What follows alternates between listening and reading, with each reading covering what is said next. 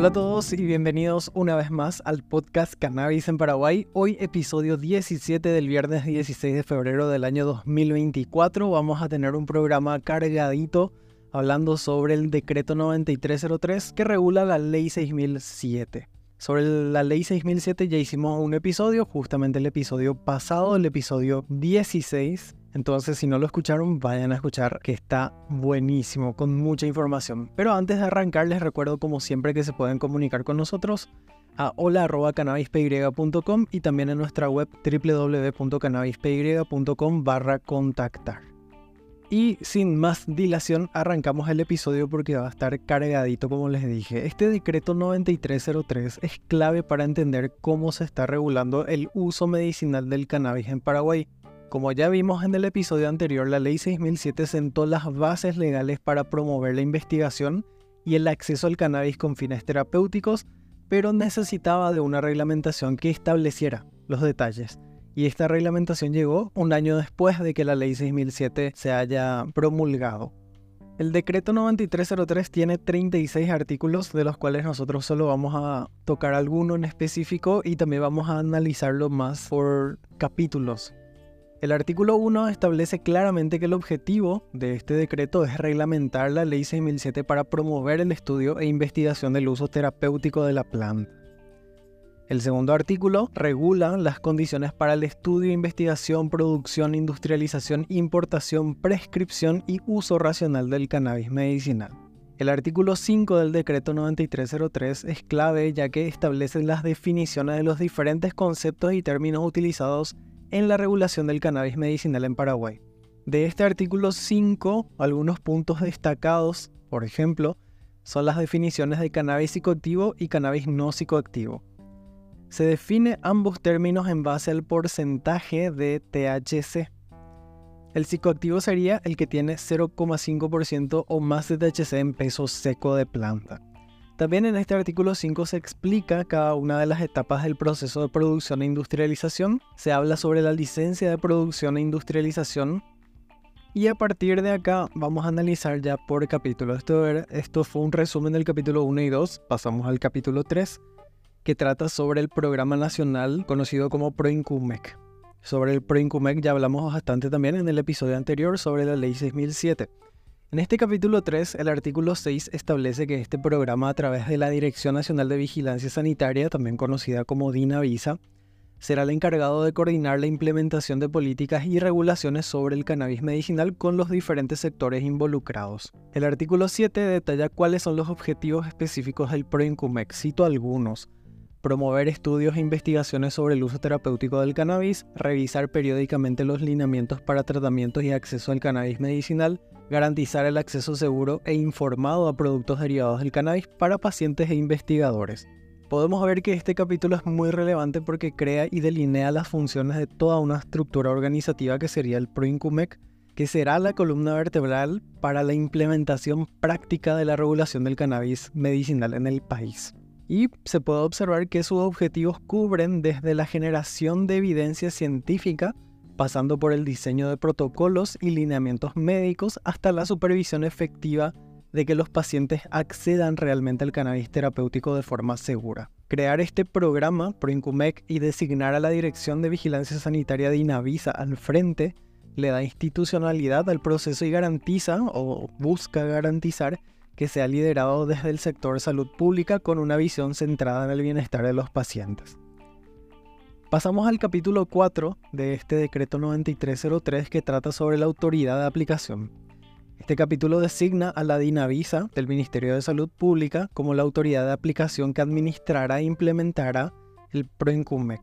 Se citan varias funciones de la DINAVISA entre ellas cumplir con los objetivos del programa establecido en la Ley 6007, controlar el cumplimiento de la ley y sus reglamentos, determinar qué patologías pueden ser tratadas con cannabis medicinal, establecer zonas donde se puede otorgar licencias de producción, esto ya dentro de lo que sería el capítulo, perdón, el artículo 10, ejercer control administrativo y operativo de las actividades de producción y acceso al cannabis medicinal, dictar resoluciones para la implementación regulatoria. Estos son solo algunas de, las funciones principales que se citan dentro del capítulo 4, artículo 10.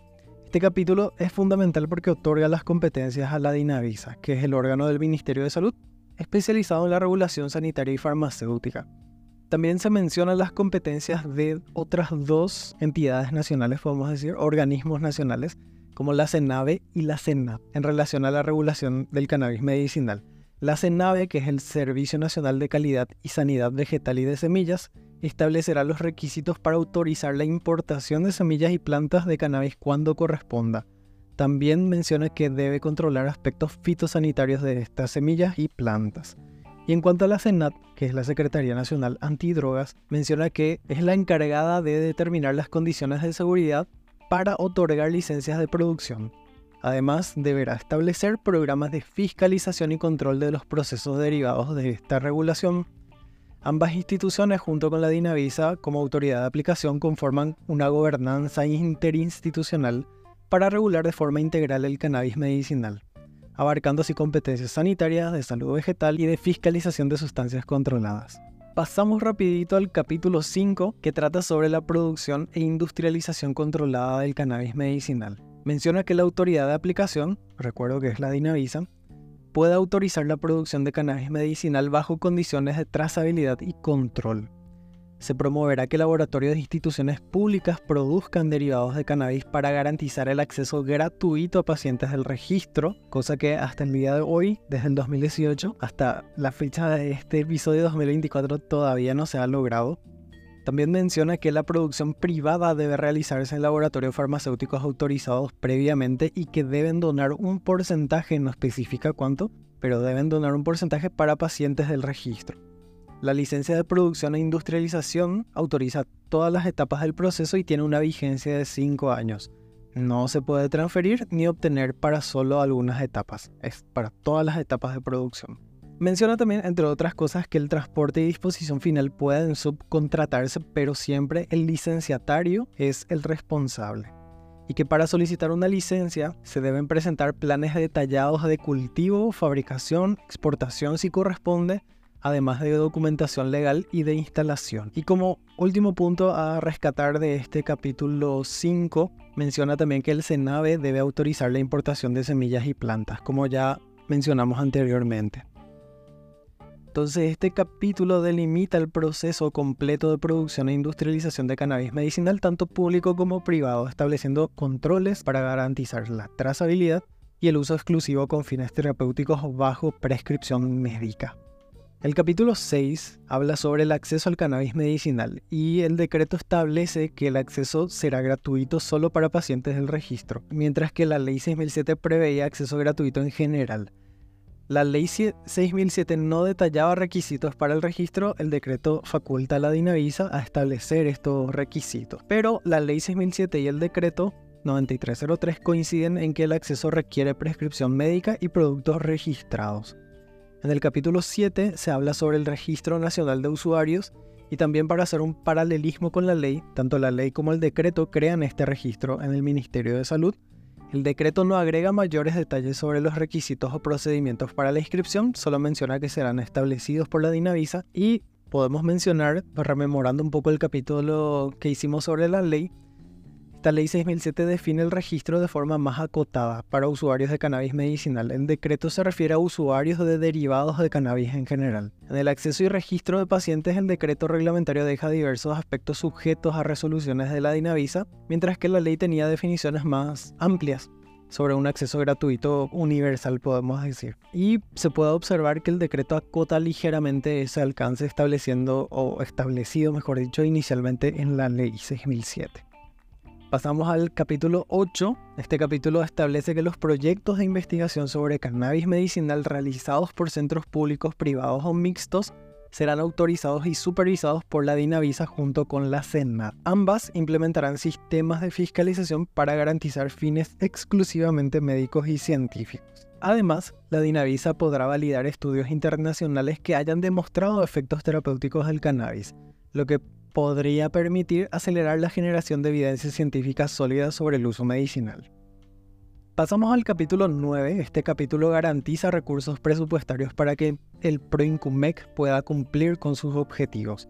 Establece que podrán provenir del presupuesto nacional asignado al Ministerio de Salud ingresos propios generados por el programa, también por donaciones, aporte de otros organismos, entre otros. También en este capítulo 9 se señala que el CONACIT, el Consejo Nacional de Ciencia y Tecnología, deberá transferir fondos necesarios para la implementación del marco regulatorio del cannabis medicinal.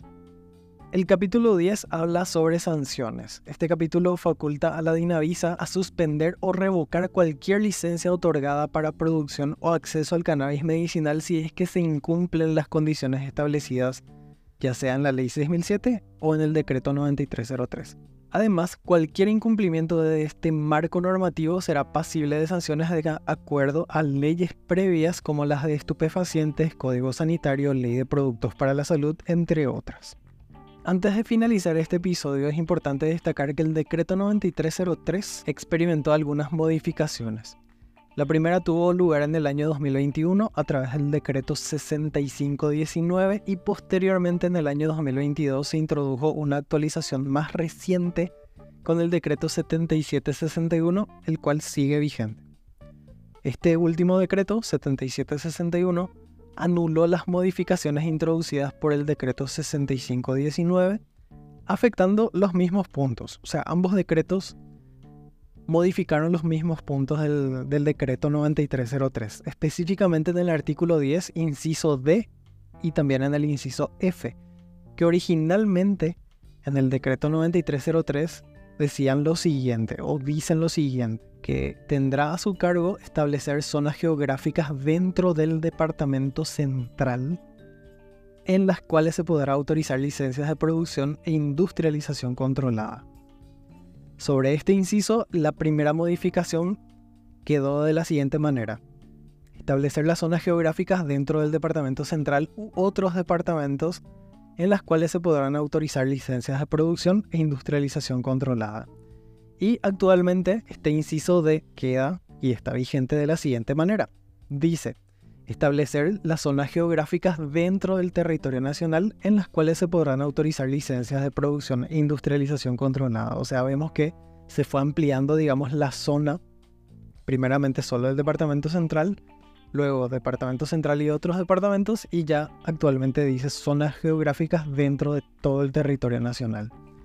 Y con respecto al segundo inciso modificado, originalmente decía que la Dinavisa tendrá a su cargo otorgar hasta un máximo de 5 licencias de producción, con vigencia para la producción e industrialización controlada dentro de los términos de la ley, a laboratorios privados. La primera modificación, que fue el decreto 6519, cambió este inciso de la siguiente manera.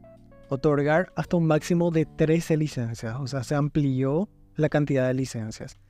Y hoy este inciso queda de la siguiente manera. Dice, otorgar las licencias de producción e industrialización controlada a laboratorios farmacéuticos nacionales de conformidad con los términos de la ley y la reglamentación. Ya no habla de número, ya no habla de límite. Ya pueden otorgarse licencias de producción a todos los que cumplan los requisitos establecidos. Digamos, ya no hay un tope. Y bueno, con esto, mencionado ya todos los detalles concluimos este episodio del día de hoy. Espero que les haya resultado interesante y que con esto vayamos complementando nuestro conocimiento acerca de las legislaciones vigentes en Paraguay sobre el cannabis.